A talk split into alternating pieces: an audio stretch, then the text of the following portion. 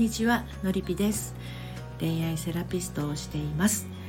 えー、今日はですねうんと2つ前の放送と、えー、まあ、続きみたいな形になるのかな。もう少し詳しくお伝えしておいた方がいいかなと、まあ、そういったあのお声もいただいてますので、えー、彼との未来描けないんです。という方に向けてね、えメッセージをお伝えしていきたいと思います。これねあの何もこうもうすでにお付き合いが始まっている人とのことだけではなく あの婚活パーティーとか婚活アプリとかで、まあ、あの初めて会う人とのね、えー、そういった何て言うのかな第一印象的なものからも、えーと、自分がどんなことを望んでいてどんな風になっていきたいのかっていうものがあるのとないのではお付き合いのですね深まりもそうですし自分自身の思いの感情の何て言うのかな、えーと、原動力みたいなものがね全然変わってきてしまうんですよね。だから想像力思い描くことっていうのはうんとものすごく大事なんだけどただ頭の中で描いているだけだとなかなかその夢に到達できずあの感覚の方をですね自分で感じられるようになることがまず先なんですよね。うん、例えばですよ。あのちょっとなんかこう車にひかれそうになったとかえっ、と誰かにこうなんていうの？喧嘩になっちゃってお友達とかとね倹約になってる時のことを思い出すとあのただその出来事だけじゃなくってえっ、ー、とだから車にひかれそうになった怖いことだったらその時に体がゾクゾクっとした感覚だとか怖いっていうこう震えるような気持ちとか体がパキーンってこう固まってしまうような感覚とかって蘇ることないですか？あとお友達と喧嘩した時のことを思い出したりするとね、まあ、彼でも旦那さんでもいいんですけどその時の嫌な空気そこの場にいる時の自分の重い感覚うんイライラするような頭から肩からねお腹がちょっとこうグツグツするような肩がどんと重いような感覚、うん、そういう感覚が思い出したりしませんかね。そういうことなんですよ。だからあのよくねのりぴ塾に来られる方もちろん30分無料相談だったりとかあののりカフェ限定の方の1時間無料相談とかね。あとは初回カウンセリングもそうですけれどあの皆さんにお伺いしてます。3ヶ月後とか半年後とかね。1年後どんな風になってたいですかって私毎回聞くんですよ。どなたにもお伺いしてます。でそうするとですねこれに答えられない方が非常に多くって、まあ、もちろん答えられる方もいますけどね。あのいや分かりませんと。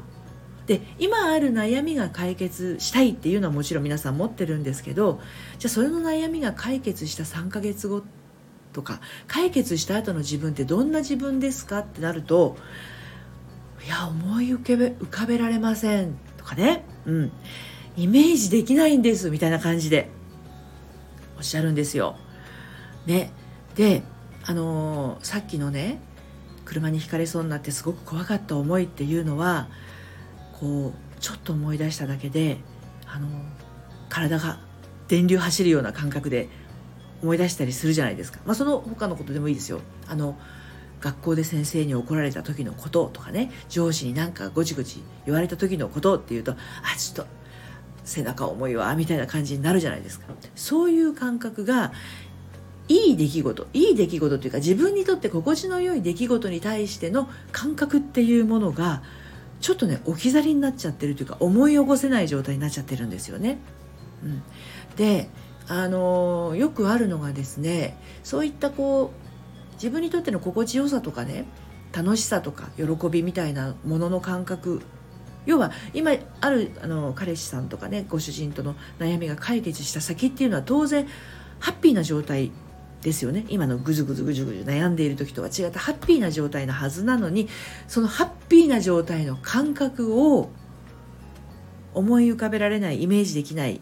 ちょっとわからないっていう人はもともとそういった喜びとか楽しみとかえー、っと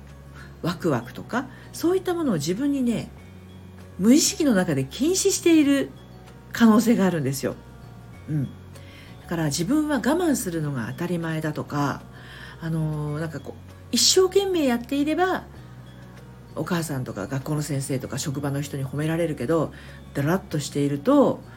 あの特にお家なんかはねくつろぐ場所ですからあのなんでそんなぼーっとしてるんじゃないぞって怒られてしまったりとかね。か自分はくつろいではいけないとかあとはあのお父さんとかお母さんがねあのいつも大変そうみたいな状態。なんかこう人生を楽しんでない状態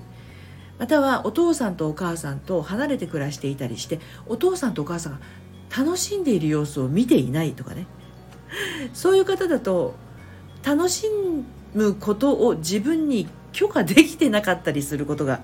あるんですよね。でこれって無意識の中で起きていることなので自分でどんなに楽しもうって思っても楽しみ方がわからないとか喜び方がわからないっていうことが起きてしまっている場合があるんですよ。でまあのりぴ塾ではそういったなんだろうな自分の心の癖のようなものなのでもう本当はそんなのはあのそういう思いっていうのは手放しちゃってもいいんだけどあの毎日歯磨きしているものをあの歯はほっといても虫歯にはならないので歯磨きしなくていいですよって言われても気持ち悪いから磨くじゃないですかいや私の友達のおばあちゃんにうんとね80いくつのおばあちゃんにねあの歯磨いたことないっていうおばあちゃんがいるんですけど 虫は一本もないんですって。うん。だとしたらじゃあ磨いてるのに虫歯になってるのは何だって話まあどっちがいい悪いは別としてね。だそれが習慣になっていて実際虫歯もないっていう人もいるわけですよ。だからその人にとって必要なこと不要なことっていうのは自分が決めていいのにもかかわらずまだ大人になっても握りしめているっていうことが自分の心の中に不具合を起こしているんだよっていうことに気づくとですね気づいてそこの気づく手伝いをしているのが私なんですけどね。気づける人はどんどん自分であの手放していけるんですがただどうしても長年30年ね、20年30年40年と握りしめてきたものはそれがもうその人にとって当たり前になっちゃってるからあのーその癖がつく前の状態の感覚を取り戻さないといけないんですよ。だから自分が変わるっていうよりかはあの本当の自分に戻るっていうあのことをお伝えしてるんですけどね。だから本当の自分に戻るってことは生まれたての赤ちゃんの気持ちとほぼ近いものがあるので感情がぶわっと湧いてきてしまって職場で急にダーッと涙が出てきたりとかっていうこともありますよ。実際そういうあのクライアントさんもいますからね、うん、なんかこう今までと違う感っていうのを自分で感じてしまって私こんなにあのいろんなことにオープンでいいんだろうかと戸惑ってしまう方もいるんですけどでもそれが本来の自分なんですよね。まあ、でも大人なのであこの感覚があるんだっていうことに気づければまず自分に安心するわけですよ今なんでそんなに不安を抱えてるかっていうと本当は違うのにっていうのを思いつつでも本当は違うの違うの方が分からなくって悩みが長引いてるっていうことなんですよね。からくりとしてはそうなんです。で頭でね今のお話を聞いてあそうなんだって思ってもじゃあ実際自分の悩みと照らし合わせてみたらあのなんか自分じゃうまくできないなという方も当然ねいらっしゃって。で、まあ、のりび塾で3ヶ月なり半年なりかけてあの改善をしている方っていうの改善というか元に戻ろうとしている方はねあの今も何人もいらっしゃいますけれどそれがあの起業している方でお仕事の方に不具合が出る。あの稼ぎたいのに稼げない。いざこう商品を作っていってもなんかこうそれを売ることに抵抗感があるとか、うん、こんな私があのやっても誰も来ないんじゃないか。まさに私もそういうふうに思った時ありますけれど、まあ、そんなものもですねあの自分の本心に気づいてねあの自分の心のままに生きているとですねあのその人にとってはミラクだけど人間としては当たり前のことが起きていきます。はい、っていうのがねあの良いイメージが思い浮かべられないっていう状態でいるとなかなか願望実現とか目標達成にはたどり着けないん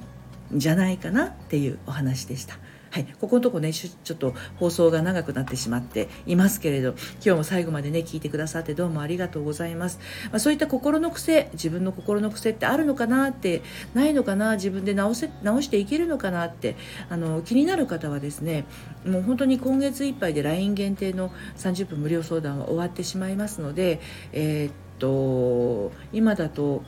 え、っと12月15日のこれはお昼過ぎかな。ちょっと夕方埋まっちゃったのであと23日ですね。ここはちょっとねあの飛び飛びになって時間が空いてたりするので LINE の方からあのこの時間空いてますかって形で聞いていただけますと対応の方もしかするとできるかもしれません。刻々とねちょっとあの年末ですし今年1年悩んだまま終わっちゃったなっていう方がねやっぱり12月駆け込みで結構いらっしゃいますので、まあ、その他のお日にちでもあのもしかするとこう入り込める場合があるかもしれませんので LINE から声かけていただくのが一番早いです。あの2021年をねなんていうのかなこのえー、放送を聞いてくださっている方の、えー、ままに、えー、生きていきたいなと思う方はねどうぞお声かけください。はい。で1月からはねのりぴの隠れ家オンラインサロンも始まりますのでそちらの方でもですねまた無料相談なども設けていきたいと思ってますのでご興味ありましたら、えーと、説明文のところからですねご覧になってみてください。それではまた。さようなら。